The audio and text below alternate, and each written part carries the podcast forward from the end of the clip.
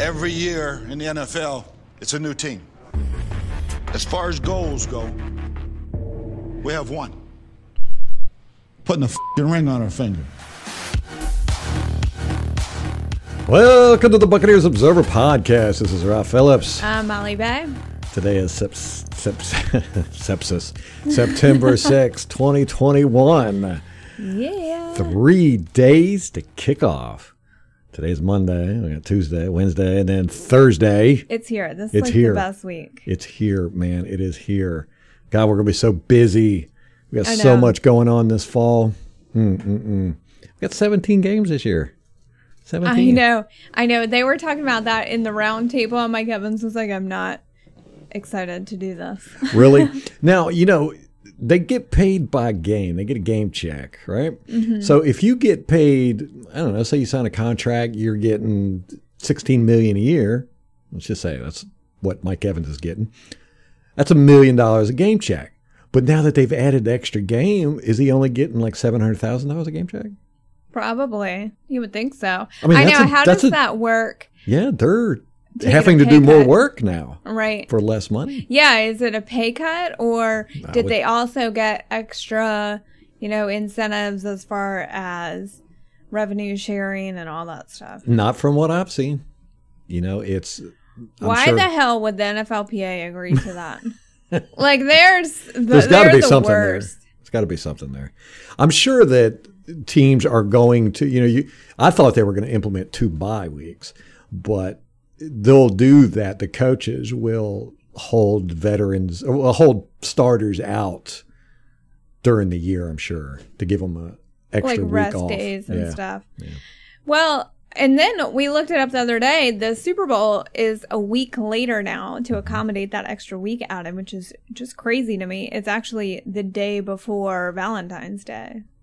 So February 13th. There you go. Now see, that you want to get guys interested in Valentine's Day, that's how you do it. Put the Super Bowl on Valentine's Day. But they did it the day before. That's probably close. So that's they don't upset all the ladies. Man, all the dudes are going to have hangovers on Valentine's Day. They're going to be like, I don't want to do this. I can't take you out.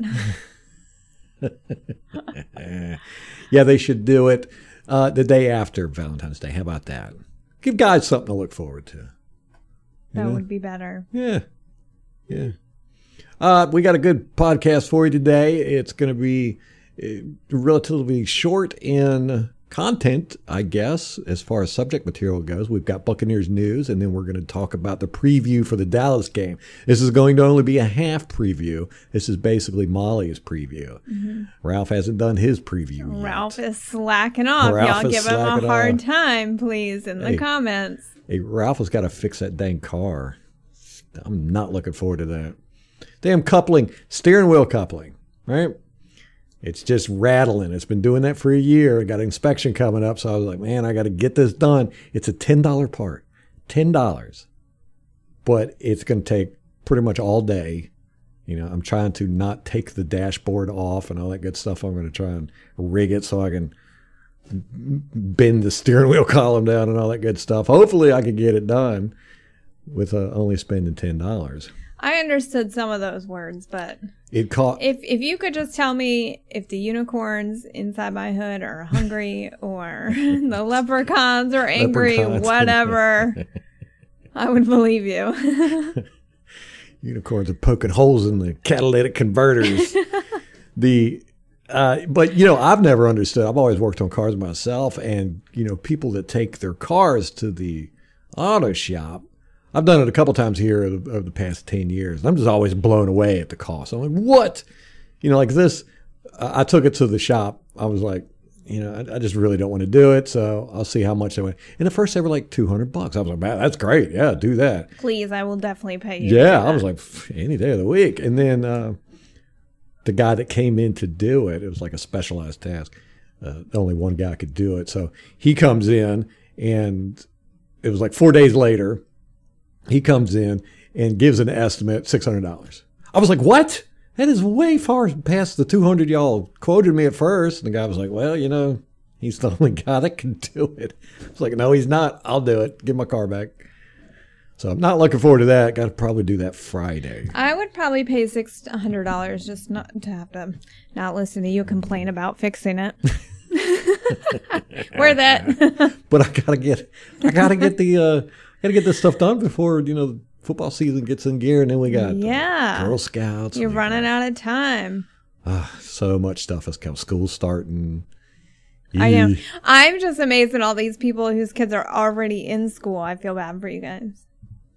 But they get out earlier in the summer. So we start late, get out late. Like, our kid won't get out probably till the end of June. Hmm. But most people, their kids are out end of May. I'm like, yeah. Well, here we go. We've covered good topics that nobody tuned into this podcast for. Nobody cares Auto about. Mechanics, children, school, any other strange topics you want to cover before we get into this? How about what I'm cooking for dinner? Barbecue? No. You had that on the list Friday, and it didn't. I did. I was looking forward to it. You're going to be mad at me. Oh, no. Is it more chicken? No, that's stupid. I bought it. I did the grocery order, bought it, didn't pay attention to the date. When I stuck it in the fridge, I didn't get to it in time. We're going to have to throw that whole thing away. I know. I'm kicking myself. I know. Yeah. See, I told you in the podcast, so you can't bitch at me. Can't throw anything at you. You can't say what you really want to say, although you probably could. Yeah, okay, let's get to this Buccaneers news. Buccaneers news. What's going on, Molly? What's going on? So they named the captains today. Let me guess. Levante David's one. Wait a minute. Tom Brady. It's not in my... No, hold on. Yeah, keep going. Mike Evans. I can't even find my last one. Oh, there it is. Okay. Yes. Tom Brady, Mike Evans, Levante David, and let me see. I want to say Devin White. Mm-hmm. That's it? Yep. Oh, but two from special teams. Oh, I know. Suck up. No. Close. The other one. Opinion? Yeah. Really? Uh-huh. And then Jamel Dean? No. Who? Kevin Minter. Oh, okay. They are all the same exact ones from last year. Really? I thought Ryan Smith, he wasn't captain special teams last year? No. So there we go. Got that taken care of out of the way. I know. Got that order of business out of the way. Yeah. So that's interesting that they kept the same guys. But, hey, it worked last year, so. And we brought everybody back, so why wouldn't you just make the same people? The same If it ain't broke, don't fix it. Yeah. And I imagine it's team vote. It's not, I don't think the coaches are choosing that. Yeah, I think so, too. I think that's how that works. So that was announced today. They are practicing today. And they went inside and pumped in the crowd noise. They had the crowd noise going today just to prepare for a full stadium, Bucs fans. Yeah, this is, man, it's going to be so loud. That stadium gets loud when it's packed. Mm-hmm. And it vibrates. Yeah. And this is the first time we've had a sellout stadium in forever, with Buccaneer fans. Yeah. And, apparently the tickets for this are astronomical. They're saying this so far is the most sought after tickets in Buccaneer history. This is the Dallas Cowboys opening night, NFL season, Tom Brady. It's just like there's so much that it's amazing. It makes me so proud. I'm just curious if there's going to be more Cowboys fans than Bucs fans. No. That's what I worry about. Well, that's how it used to be. Oh, yeah. So we'll see. But I think the Bucs fans are going to show up for this one. Hell, yeah. Hell, yeah. Tampa is a thriving community sports-wise. Good Lord. They've been beating the heck out of everything for the past couple years. Including each other. BA said that on Friday, the practice got so physical that on Sunday they opted to put pads on because they were hitting each other. Yeah, he left it up to them. He said, it's y'all's choice. And they all went, we want pads. They're ready to hit some stuff. Which is good. You want to hear that. I know. I love it so much. Competitors, man. Competitors. Yeah. So, you know, you don't have to wear masks at the stadium Thursday night if you're going. That's a good thing. So, you know, it doesn't muffle the sound of people yelling. Look, I just did that. See the big difference? I know. Hello. And the sound. Yeah. So that's exciting. But I'm really excited to see. You've never seen it. The stadium just going off. Back in the late 90s, early 2000s, you know, when we had 40,000 people in line for season tickets and our stadiums were sold out and everything. I mean, announcers were constantly talking about how loud that stadium is. And you'd be watching it on TV, and you'd see the cameras shaking because everybody was just going to town. So I am so excited to see that again. It's going to make a big difference. Cool. It's going to make a big difference because Dallas, you know, we're going to get into that, but Dallas, you know, they're a new team, and Dak hasn't been playing, and that noise is going to make a huge, huge difference in this game. I hope so, and I think so. And even, you know, with their offense isn't quite new. Like, they've all been together for a while. It's the defense that's newer. Yeah, right. But the new offensive coordinator, right? No? Okay. Not this year. Defensive coordinator. Defensive. But their offense hasn't, you know, Dak hasn't played since week 5 of last year. He played no preseason. So, yeah, communication, I think, will certainly be an issue. We'll get to that in a minute. Okay. We activated Suh from the COVID list, so he's back. And then we cut Jose Borregales, the kicker. So everyone was kind of waiting for that. They were like, why is he still here? Yeah. But it was just until Suh came back. And then the other guys on the COVID list, Nick Leverett and Earl Wadford, came off yesterday, but then Earl Wadford, they immediately put on IR, right, which I don't know what his injury is. I tried to find it, but I couldn't. Now, IR is different this year. They'll be able to come back in a matter of weeks now. And right. I think last year, gosh, I can't remember. Last year, it was 6 weeks, and I thought it was 3 weeks. Was it 3 weeks? I think. It was the year before. They've changed this IR stuff so much. But now it's rolling. It's like all year long. You know, it used to be, you know, when you're put on IR, you're out for the season. And then they changed it to where you can be on IR for like half the season, but if you get put on IR during the season, or, you know, like 4 weeks in, you're out for the season. But now, and then they have to designate you to return. Mm-hmm. Like, that's different. But now you can go on the IR for 3-4 weeks and then come back off during the season. So that's good. It always, like, IR always seemed so permanent to me. Like, it was, they were going to be there a while, but it's not that anymore. So many changes. I know. And the big one that we can't stand is the change of the numbers. I hate it so much. Who was it we were watching the other day? They had a 7 on defense. And you wanted to look this up. I say New Orleans. Yeah, and I think the biggest name change was number 7 is my theory. That is what I've seen most commonly is the number 7. I just hate it. It's not right on defense. You should have 7s and 9s. Why is the kicker out there? That's how I feel every time. Like, come on. But, hey, things change. The NFL changes all the damn time. That's right. That's true. So, which our fantasy league commissioner changed it to half-point PPR. Didn't tell anybody. Totally ruined my whole draft plan. Let's talk about that. Yeah, okay. Let's talk about that. You know, my wife, she backstabbed me. He had divorce papers drawn up. I was furious. So mad. I had a play. You know, last year I had all Buccaneers players, man. And I wanted to do that again this year.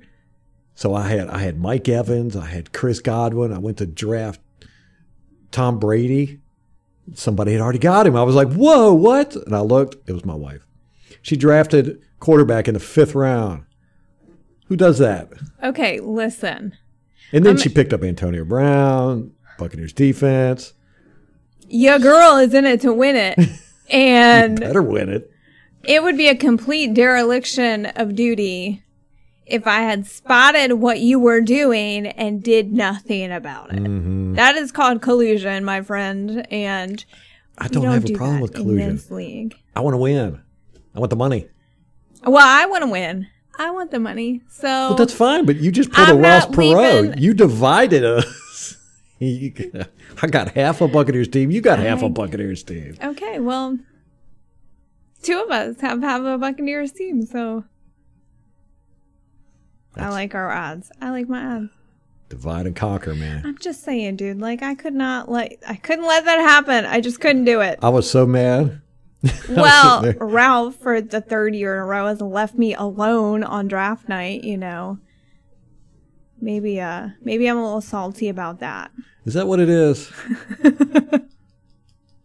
I'm used to it now. Well, you know, I might have thought twice about it.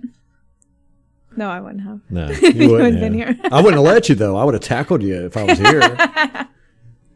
Tied me to the chair and picked a kicker in every round. It's a kicker year. So, you know, we'll see with fantasy this year. It's all over the place again. And it's going to be difficult because, you know, players are going to be held out for COVID this year. You've already got the Miami player. Yeah, that tight end, which the media loves to say, unvaccinated. The unvaccinated, yeah. That unvaccinated scum. Yeah, so he's got to sit out for 10 days. Yeah. Which that doesn't make any sense to me either. You know, if you get tested for it, why does it matter if if you're negative, why is it the mandatory 10 days? Because they want to punish you, that's why. Yeah, it's none of this stuff makes sense. I mean. Anyhow. So, Wadford's on injured reserve. Yes. Giovanni Bernard came back.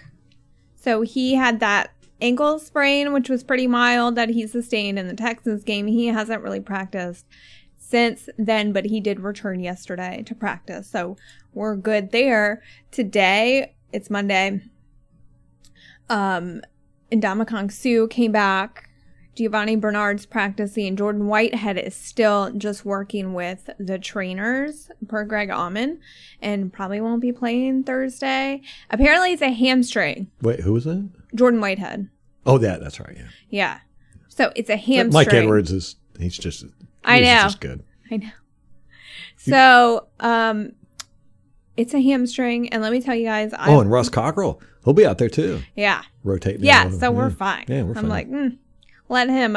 But they were asking BA yesterday in the press conference about missing Jordan Whitehead's physicality. And he said, of course, we're missing a hard hitter like him, but he'll be fine. Missile. He's, yeah, exactly. He'll be coming back. But we've got great depth, like you said. So we're going to be just fine, especially this early in the season. Like, you just want your guys to be as healthy as they can be and not rush it. Mm-hmm. Don't rush it. It's a long season, and especially when you want to play those 4 extra games. Right. You know, it's that one game in the beginning of the season is not going to make or break you. Yeah, it's more important to be better at the end of the season than it is at the beginning of the season. Which we found out last year. Right, and Tom Brady has done this throughout his whole career. You know, I mean, how many times have we heard people say, Tom Brady's done because the Patriots have a crappy record midway through the season? Yeah, I think one year they got like blown out by like Detroit. It was like shut out. Yeah, I think it was Miami. I think you're right. Yeah, and everybody was like, "Oh, yeah, Tom Brady's done. He's gonna retire." And then Super Bowl. Do you think that he does it on purpose? So then you give him that fuel. I don't know. It does seem to be something, where it's just, you know, you save more of your energy and stuff for the end of the season. Mm-hmm. You know. Ralph and I were talking football last night, and it was like, you know, our defensive linemen, the veterans, they kind of spend the whole first half probing and seeing what they can do against the offenses that they face. And then it's like in the third, fourth quarter, they just gear up and just start attack. Mm-hmm. It's incredible to watch. Yeah, it's such a difference from... You know, it was one of the things we had an issue with Gerald McCoy and some of the defenses that we had over the past decade is, you know, they would get these nice stats, but they would be in garbage time or in games that don't matter. You know, we were already out of the playoff runs, whatever. If you notice with this team, you know, you're very confident when if it's 3rd and 6, 3rd and 4, 3rd and 8, that they're going to stop them.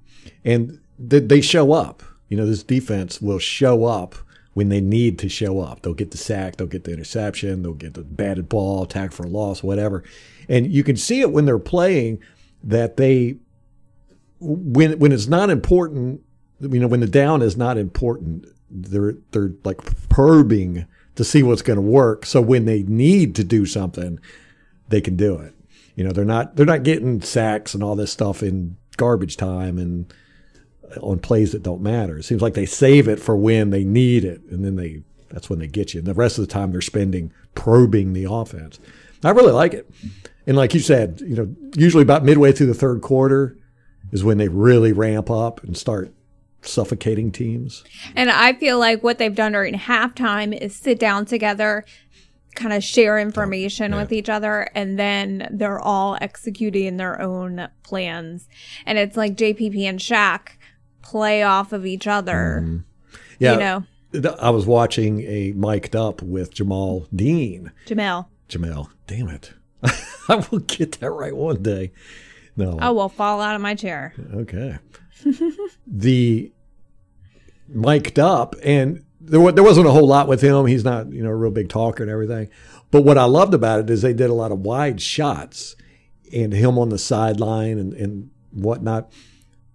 And, you know, if you listen to this podcast or watch any of my videos, I love watching the sideline to see who's hanging out with who, who's hanging out around the coaches, what players are off by themselves.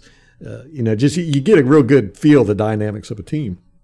And, you know, it's one of the things where I love to point out in my Tiffy videos how Ndamukong Suh's got his little squad. You know, he sits down on his throne at the end of the bench, and you got all the guys, the defensive guys that sit around him, you know, Goldston and Nacho and all those guys.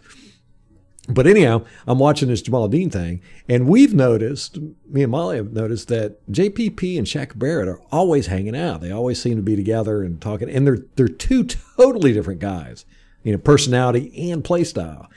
And we just love it to death. It's like it's almost like a match made in heaven, you know, vinegar and water, oil and water, and salt and vinegar or whatever. Yeah. And so I'm watching this Jamel Dean thing, and I look over and I see this guy jumping up and down, and I was like, hey, that's JPP. And then I was like, oh, hey, there's Shaq Barrett right next to him. So I rewinded it and kept an eye on those two. And they were just bantering with each other. And the JPP was all excited and jumping up and down. And Shaq had a smile on his face, and they were talking. And there was somebody, I don't know who it was, that their number ended with 7, was like standing in between them, behind them, trying to talk to Shaq Barrett. But Shaq Barrett was like totally ignoring him. Not having it. Yeah. Not interested. Yeah, so it's like, you know, they're the two cool kids, and the guy was like coming up, hey, can I be part of your gang? And it's like, nope. But it's fun. I love stuff like that. I love seeing the sidelines. I do too. I feel like Mike Evans and Tom Brady have a really interesting rapport. And if you listen to Mike Evans' press conference from yesterday, he talked about how he stayed in shape the whole off season. Yeah, he started earlier. Yeah, he said normally I'll gain like 40 pounds in the off season, and then I have to do a lot of work to drop the weight and get back in shape. And he said this time I just kept up with my routine, and, you know, I paid more attention to my diet, and I was drinking a ton of water. And all the TB12 stuff. Yeah. And he was like, so I didn't have any weight to lose when I started. And it's like that preparation, you know, you're just keeping your body in shape so you're always ready no matter what. Yeah, he said he took a week off after the Super Bowl and then started working out. He said normally he'll wait until halfway through the off season before he starts working out. And he said it makes it harder because, you know, you're out of shape and you have to work harder to get back into shape. But he said he never got out of shape because he just took a week off. And he said he's making his workouts lighter. He doesn't, but he says he doesn't have to work as hard because he never got out of shape. You know? So that was really neat. And then he talked about hydration, and that's a big thing with the TB12 is hydration, just keeping hydrated. So I think that the chemistry and the offense is just going to be something to behold, especially this first week, and especially in contrast to what happened week 1 last year. I think it's just going to be, and Mike Evans even said, we're just miles ahead of where we were last year. Well, so I'm telling you, the league is getting ready to have a wake-up call with this team. It's, I don't know, it's stupid. It really is. I can't believe they let all of our guys come back.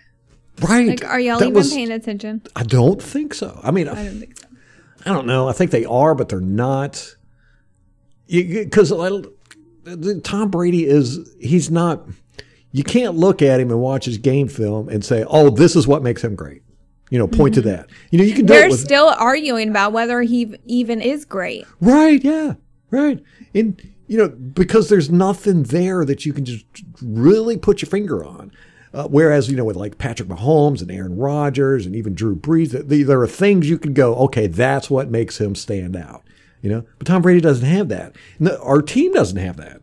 You know, there's really nobody on our team that you can look at and go, that guy is unique in the NFL, and here's, you know, what makes him so great. I mean, look at Mike Evans. Mike Evans is, you know, he doesn't get great yards after the catch. He's not making spectacular catches. He's not super fast. You know, he just goes out and catches the ball. Mm-hmm. You know, Chris Godwin's kind of the same way. You know, big, tough guy. You know, he's hard to take down once he does catch. But he's not blazing down the field and all this good stuff. He's not like Tyreek Hill. Tyreek Hill, you can look at him and go, okay, we can see why he's good. Yeah. You know, but you can't do that with anybody on our team. Mm-mm. You can't go, this guy is outstanding at this ability. And our whole team is like that, where, you know, they're just like, you go, they keep winning. They keep tackling. They keep stopping the run. They keep batting balls down. They keep getting interceptions, but we can't understand why. Mm-hmm. You know? So I think everybody just kind of goes, well, maybe it's luck. They can't do it again this year. I know. And that's how it, with New England, people did that for years and years and years. You'd be like, well, you know, they got lucky again this year, or, you know, oh, they cheated, or, oh, they, you know, they're in a crappy division. That's why they're on top all the time, or, you know, whatever. All these reasons, because you can't point to anything specific and say that's the reason why. And so I think the rest of the league went, you know, like with Shaq Barrett. You know, Shaq Barrett does not stand out. You know, he's not picking guys up and throwing them over the offensive line, or, you know, just being a beast out there that makes you go, whoa, you know, doing these plays that make you go, whoa. But he's consistent. He doesn't make mistakes, and he's so technical that he makes it look easy, and it just doesn't pop off the film to you. So I think that, you know, the rest of the league is just like, well, you know, we want these more dynamic players, and these guys are just not.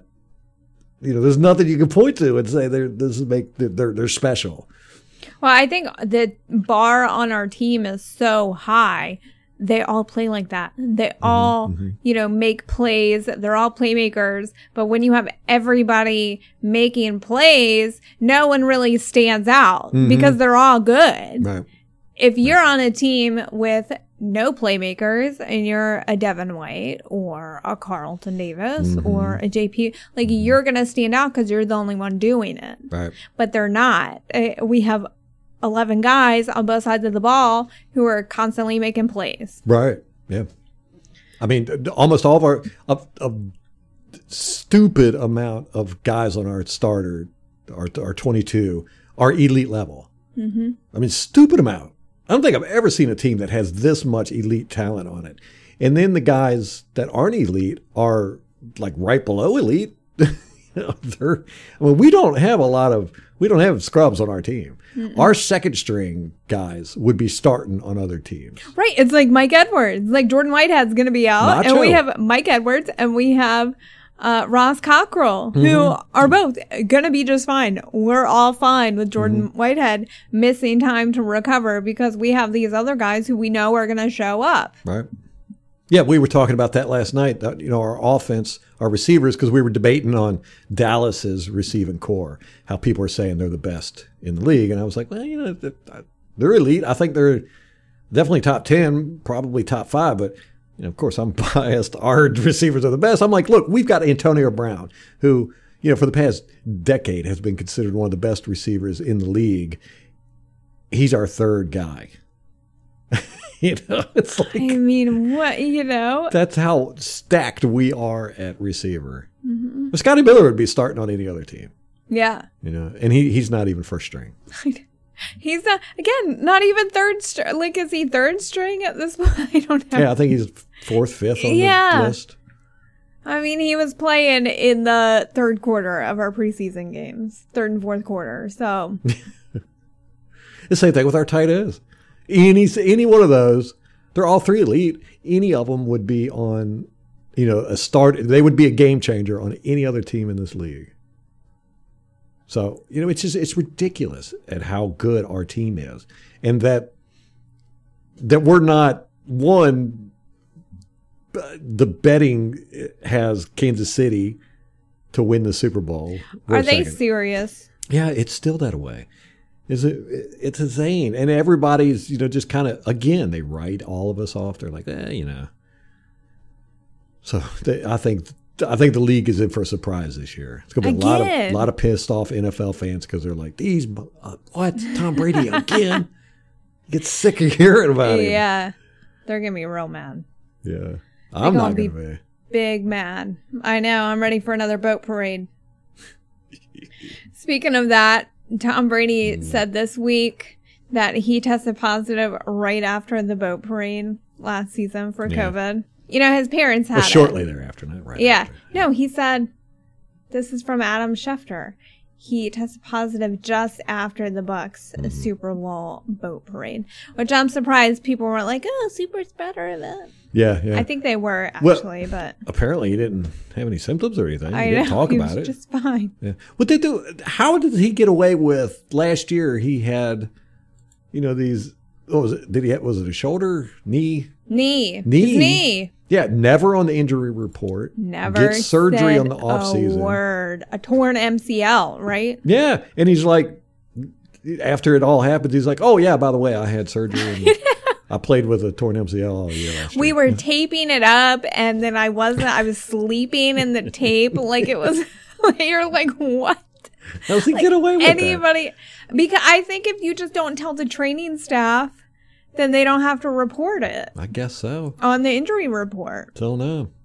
But, I mean, like the COVID stuff, that happened, 5 months ago? And we're just now finding out about it? I know. Because can you imagine if he had tested positive before the Super Bowl? How disastrous that would have been. Yeah. We definitely would have lost them. Well, I'm worried about that this year. I think it's going to be worse this year than it was last year with the testing and the players having to sit out. You know, we had Devin White had to do it last year, the week 17, right, against Atlanta, and then he missed the Redskins game because of it. But other than that, we didn't really have a lot of players miss. Right, yeah, we did really well with that. But this year, it seems that, you know, here in preseason, we've had a lot. You know, and these guys are vaccinated. So I think we're going to have a lot of this throughout the season, all across the league. You know, it's going to be, you know, starters here and there. Every week we're going to have, you know, 5 or 6 starters across the league having to sit out. I think the saving grace is that the vaccinated don't have to stay out as long. Mm-hmm. So there's that. I mean, that's the difference between missing one game and missing 2 games, theoretically. Yeah. Like if you're unvaccinated, you're missing 10 games. If you're vaccinated, it's like 5, or, you know, if you're asymptomatic and then have 2 negative tests, you can come back. I think I can't remember the rules specifically. I want to say it's 5 days, but it might be just the 2 negative tests and the asymptomatic is all that's required to be able to come back. But the Cowboys are getting hit with this already. So they had a few offensive linemen that have just come back from the COVID list. And then they got their Pro Bowl guard, Zach Martin, just tested positive yesterday. And so he's going to be out for the season opener. So, and then they had their right tackle, Collins, had a neck stinger, which has had him out due to that injury. He returned to practice yesterday. So, you know, their offensive line, I think, is going to be an issue. We'll talk more about that in just a second. Do you have any more news? Or is that it? I think that was it. Let me look real quick. Okay. Boom, boom, boom, boom, boom, boom. Yes, that's it. All right. So their guard slash center, Connor Williams, he was on the reserve list, came back. He's the starting left guard, but also worked as their backup center in preseason. So he just came back. And then their right guard, Martin, he is their he's their starter. He's the one that just went on the COVID list. So they've got another guy, Connor McGovern, who is going to start in his place. So they've got a little bit of a shakeup on their offensive line. I think that's good news for the Buccaneers, particularly for Vita Vea, who you've got, you know, people on the line starting who wouldn't normally start. I think that's good news for him. Mm-hmm. Yeah. I'm excited to watch him with, you know, the Dallas always keeps a good offensive line, so. Yeah. Yeah. Which is a lot of the reason for Zeke Elliott's success. Mm-hmm. Yes. Yeah, because remember who was it before Ezekiel Elliott? He went to, I think what I would say it was Tennessee. He was great at Dallas. DeMarco Murray? Yes. DeMarcus Murray. And, you know, got a big contract, went to, I think it was Tennessee, and just stank it up there. And then Ezekiel Elliott came in right behind him and just you know, basically picked up where he left off. Yeah, good offensive lines, you know, kind of a prerequisite to have a good running back. Unless you're Barry Sanders. Yeah. So, you know, the thing with the Cowboys offense is that they have a lot of continuity. So everyone on the offense has already worked with Dak Prescott for several years, and they've had the same offensive coordinator for 3 years. So they have a lot of continuity on offense, irrespective of Dak's injury and him being out from week 5. Mm-hmm. That being said, they have not had any full games together since week 5. Which is important.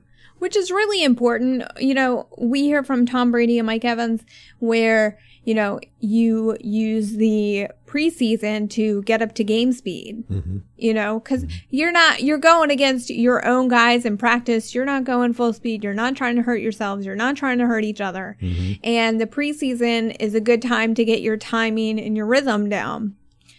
They have had none of that, the Cowboys offense. I'm sure that Dak Prescott has been throwing to his guys, but it's not the same without an opposing defensive back or whoever on your guy trying to catch in traffic. Right. So I think that is going to be very beneficial for us. Oh, yeah. They haven't had. And, in fact, they went in the preseason, they went 0-4. In the preseason. Yeah. They were, them and the Steelers, they had the Hall of Fame game, so they actually had 4 games this preseason. Really? 3. Yeah. I know, isn't that weird? It is weird. I was like, I thought they might just take the final week off. Are you sure about that? Yeah. Yeah. Yeah. See, I read it in a Cowboys article on DallasCowboys.com, and they were like, oh, they went, you know, the 4 preseason games. And I was like, oh, that's a typo. That's weird. Like, why would they, you know, they got that wrong. They need a copy editor. Wow. But then I went and looked them up on ESPN, and sure enough, they had 4 games. So that means somebody else in the league had to have had 4 games too. The Steelers, because the Steelers played the Hall of Fame game. So whoever played the Hall of Fame game, they got 4 preseason games versus 3. Well, that's good for them. I guess. Yeah. Yeah. Well, not good for the Cow. They went 0-4. Well, it's not great for them. So they had their opponents were the Steelers. They went 16-3. Cardinals 19-16. Texans 20-14, and then the Jaguars 34-14. So holy crap! Yeah, the Jags, they got beat by the Jacksonville Jaguars, the Houston Texans, and the Arizona Cardinals. Mm-hmm. Oh. Yeah. Yeesh. So. Their takeaway, Dallas Cowboys fans, from this preseason is that their depth is not great. Which I'm like, okay, yeah. And especially in particular the secondary, but also their offensive line. which we've talked about how bad the offense, how hard it is to find good offensive line depth. And so that's kind of what they found in the preseason. Man, that's crazy. I know. Yeah. All right. So last season they went 6-10, and the big complaint or the big reason that they say they did so bad was their defense. They gave up 473 points, which was the most in franchise history. Their rushing defense was giving up 5 yards a carry, and that was the second most rushing yards in franchise history. Wow. Yeah, that was they were 32nd in the league for rush, right? Rush defense? Probably. They couldn't stop nobody. Yeah. So they brought in Dan Quinn. Our boy Dan. Yeah. So they fired defensive coordinator Mike Nolan. He's gone. And then they brought in Dan Quinn, who Ralph and I talked about. He was like, oh, wasn't he the Legion of Boom? And yes, he was in there. So Legion of Boom, they're saying, started kind of in 2011 in Seattle.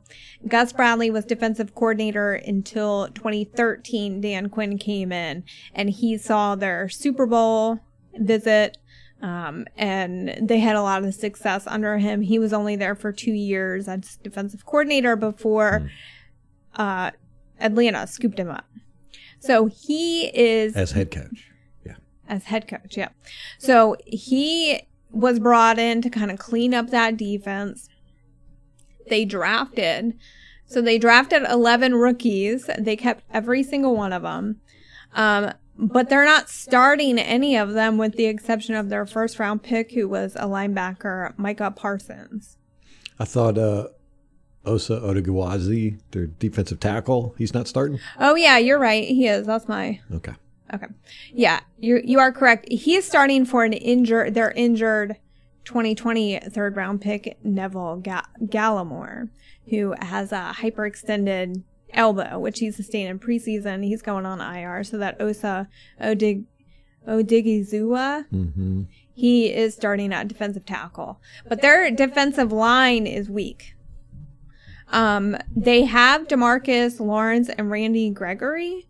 So they like those two established veterans, but the rest is kind of up for grabs, and they have little to no playing time in the NFL. Yeah. So I expect our offense to do pretty good containing their defensive line. I'm really not worried about them. Not at all. In their linebacking core, Sean Lee retired, so he's gone. They drafted Micah Parsons, but then in the last season, they had moved Vander Esch from weak side to middle linebacker last season. That was not where he normally plays. And then they had Jalen Smith at middle linebacker, at weak side, where he normally plays middle linebacker. So they obviously did not have success last season doing that. So Dan Quinn has come in and restored them to their rightful position. So Vander Esch will be at weak side. Jalen Smith will be at middle linebacker. So they're running a 4-3 defense. Got a middle linebacker, weak side, and strong side linebacker. Vander Esch is back at weak side linebacker with Jalen Smith at middle and rookie at strong side. Yes. So good job, Ralph. So thank you. Our offense is just going to eat them alive. I know.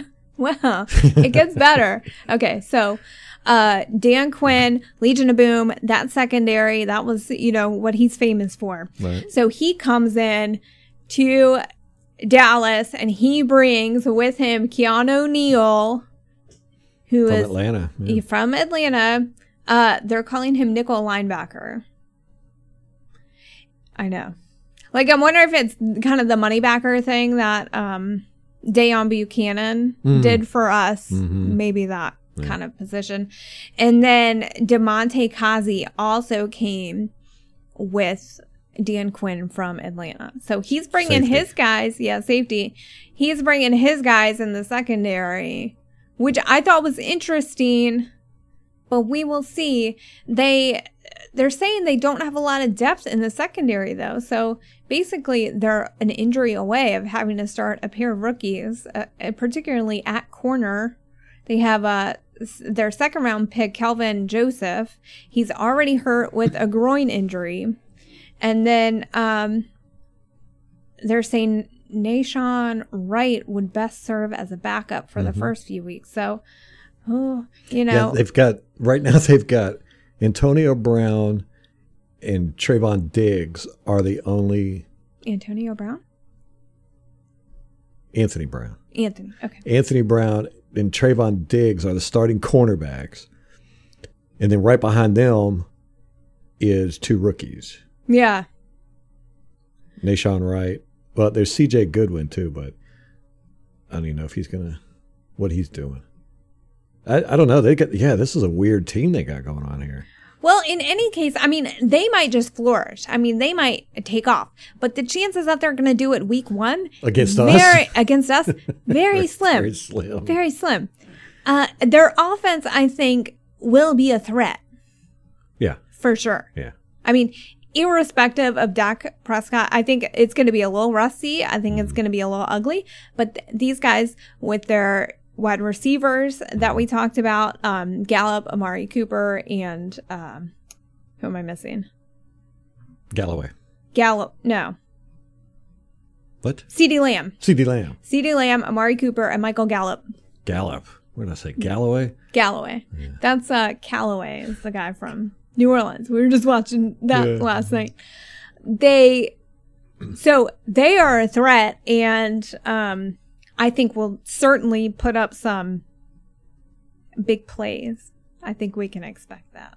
We're going to give up some big plays there. Yeah. I mean, Amari Cooper is he's the best route runner in the league, I think. He can juke anybody out.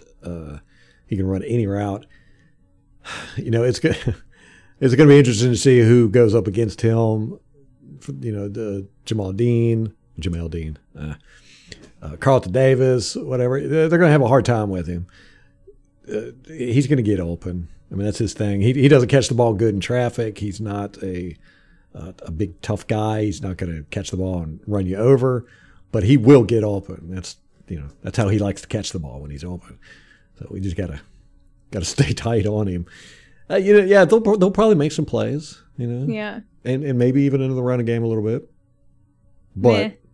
I'm not hopeful on that front. I'm like, we're going to crush them. We're going to have Vita Vea. Ralph and I were talking about this last night. I was talking about the offensive line, how kind of in the middle, they might be starting some backups. They're dealing with, people coming off of, like the one guy was on the COVID list. I don't know how sick he was or whatever, but, if you're coming off of illness, like it does take you a while to recover and get back to where you were. And he's only back, for a week. I don't know what kind of shape he's in, but that's just where my mind is, where I'm like, it can take some time to recover from any kind of sickness. And then you've got the right tackle who he was on IR last season and he's dealing with some neck stingers. And so their offensive line, I think, could be kind of a liability for them. I think at this point, it's probably the weakest part of their offense. Their offense is good. I mean, they have a good, top five, I think, last year. And... were they? Wow. You remember? I don't know. But at this point in the season, I think that's kind of where it's all going to fall apart for them. Potentially. That's their biggest weakness. And, Ralph was like, I don't know. Like, they're known for having a good offensive line. And I was like, yeah, but we got Vita up there. And he was like, oh, that like changed the whole conversation. I totally forgot that Vita was starting and playing, I know. I'm so used to him being out, and I just got so excited. But between Vita Vea and Shaquille Barrett, they are the most fun guys to watch on film because every play, almost every play, and it's outstanding. There's very few players are like that. Almost every play, they're doing something that just makes you go, ooh, that was nice. And they're almost always there. In the past, we've had players that have been good, but they're good in spurts. Again, I think of Gerald McCoy. Gerald McCoy, he was great getting off the line, and he was fast in his first moves and all that good stuff. But after that, he would be 6 yards away from the play because he'd get pushed out of the way.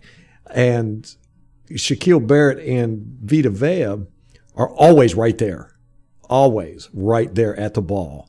You know, it's like when the quarterback's throwing it, you can guarantee you Vita's a half a step away from him and Shaquille Barrett's a half a step away from him, you know. And it's so exciting to think about watching those two guys on film again, which brings me to the point, man, NFL better have that all 22 up. Oh, I'm going to be furious. Do you check it every day? Every day. Okay, cool. And they still haven't put up, I mean, they've taken away features. And they got to put this up. They got to put it up. They got to put all 22 up. They got to get the plays back onto the thing, because you used to be able to go to any play you wanted to, jump around by plays. They don't even have that up anymore, and you can't even slow-mo it anymore. It's basically just watching a video now. You can't do any manipulation with it, and it's horrible. Such garbage. Yeah, I know. They better. I'm hoping after this game that they start putting stuff out. The features back. Yeah, bringing the features back. Because if not, man, I'm going to write them a strongly worded letter. Well, Carmen Vitale, she tweeted and was like, "They're not going to bring the all 22 back, are they?" So apparently, that's how Buccaneers also use this service. So yeah, there's a whole ecosystem built up around this, and for them to just go, we're not going to do it anymore.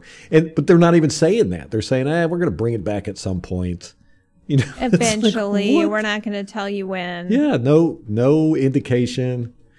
They did tell CBS or CBS Sports that they're looking to have it back after the first game. So, but they didn't. No promises. Yeah. So yeah, I think Vita. You know, you just forget how dominant he is out there, and if the middle of their line is weak, I mean, it takes two to stop Vita.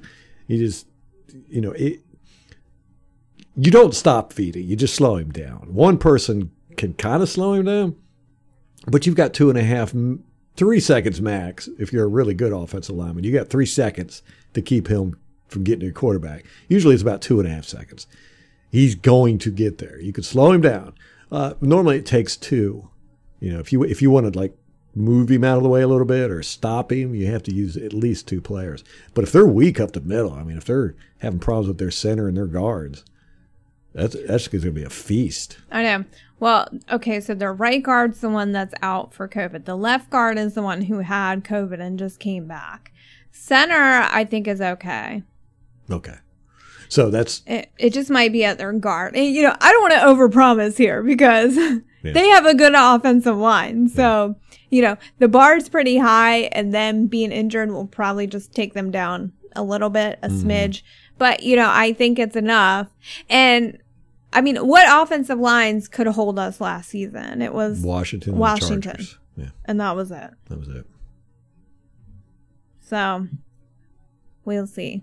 Yeah. But I think that right guard, that's a vulnerability for them. That's Sue's guy. So, It's going to be so much fun. I'm so excited. Mm-hmm. And their right tackle is dealing with neck stingers, so we'll see about that. Shaq going to feast. Yeah, Smith, their left tackle, he's just a beast, man. I mean, that guy's...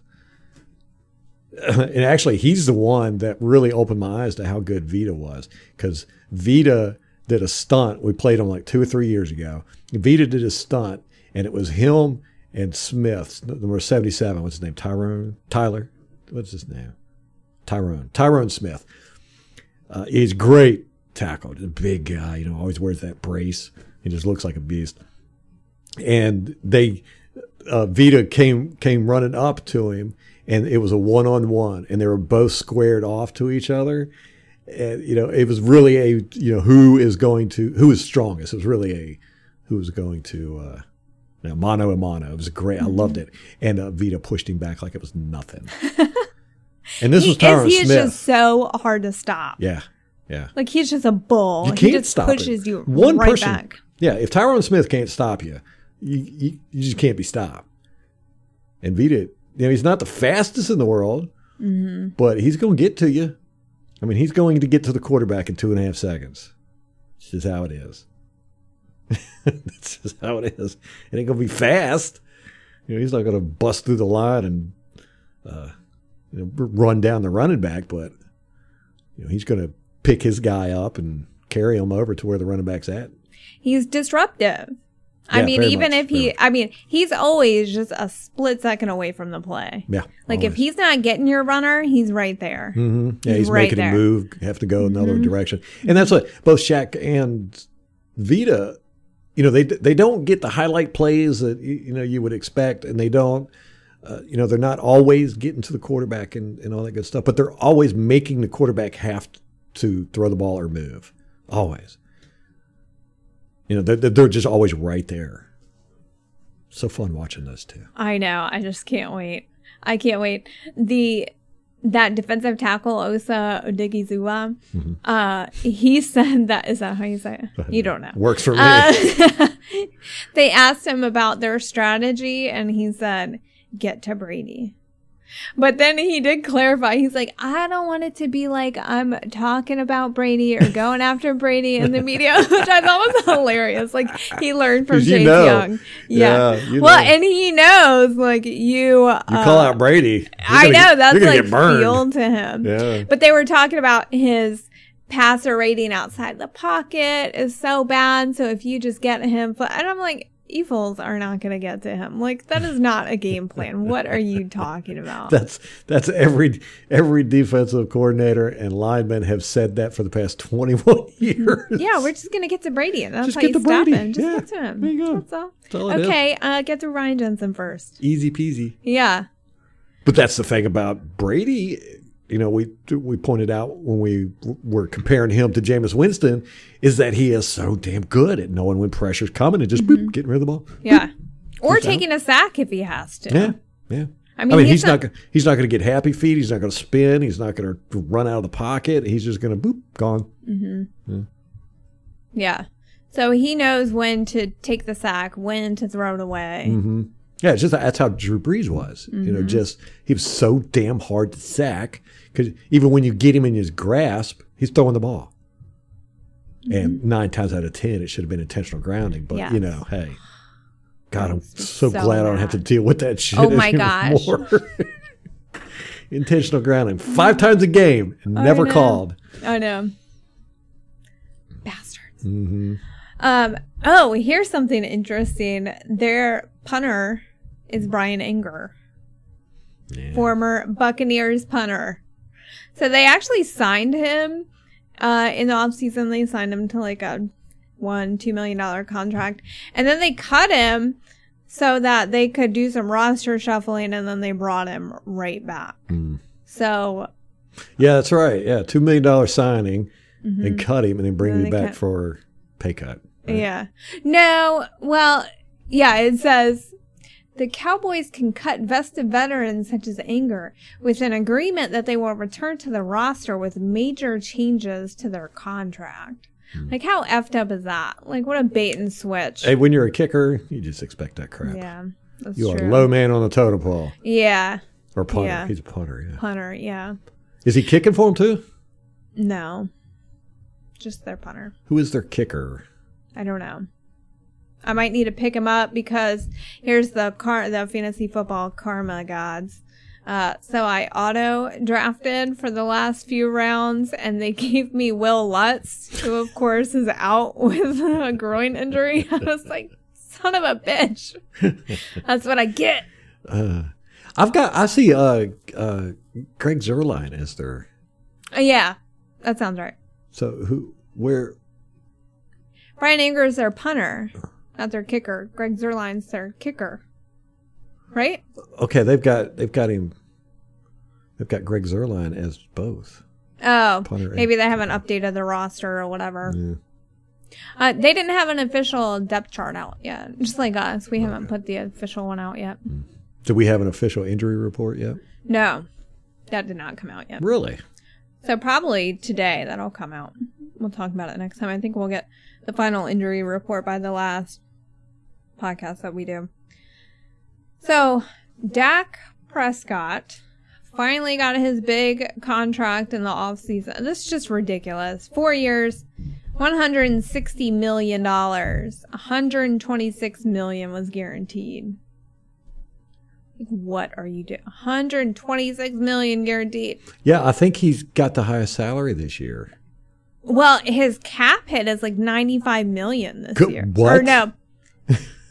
No, that wasn't his cap hit. His cap hit, I think, is like $22 million. I think his dead money is $95 million. It was crazy. Yeah, it was just like, whoa, what? It was crazy. I guess so that they couldn't cut him like immediately. That is insane. Yeah. And, you know, I'll be honest with you. I don't think he's that great. No, I don't either. Yeah. Especially that, yeah, like, he's just young and, to me, unproven. Like, they've had him for, what, like 5 years? Mm-hmm. And where's he been? I mean, they've just gotten worse since they got him. And I'm not saying that's all on him, but, like, you got to be somewhere after 5 years with the same quarterback. Yeah. You at least want to see improvement and some headway.